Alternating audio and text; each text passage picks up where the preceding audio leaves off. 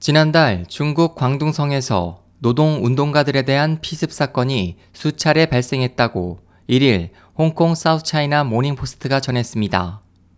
보도에 따르면 근로자 단체 교섭 자문관인 펑자용은 지난달 2일 광둥성 광저우시의 일본인 소유 가방 공장에서 파업을 벌인 여성 노동자들을 방문해 저임금과 사회보험 등을 조언했다가 경찰에 연행돼 8시간 동안 신문을 받고 풀려났으며 다음 날 자정 무렵 얼굴을 가린 괴한들에게 강제로 차량에 태워진 뒤 무차별적인 폭행을 당했습니다.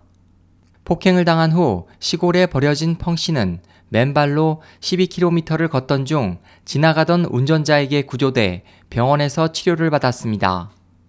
광저우의 광동판이 이주 노동자 센터 청베이양 소장도 작년 12월 자신의 사무실을 습격한 4명의 괴한들에게 폭행당했고 지난달에도 비슷한 괴롭힘을 겪었습니다.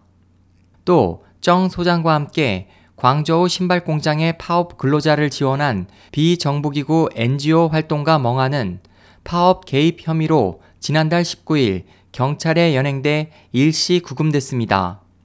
또 같은 달 21일 저녁에는 자신의 집 문을 누군가가 10분마다 두드리는 시달림을 당했으며 다음 날에는 전기와 수도가 끊겼고 집주인으로부터 내년 1월 만기인 임대 계약이 파기됐다는 어이없는 통보를 받았습니다.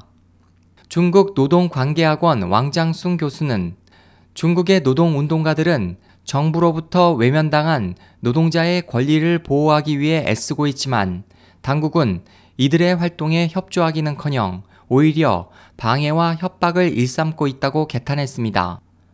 SOH 희망지성 국제방송 홍승일이었습니다.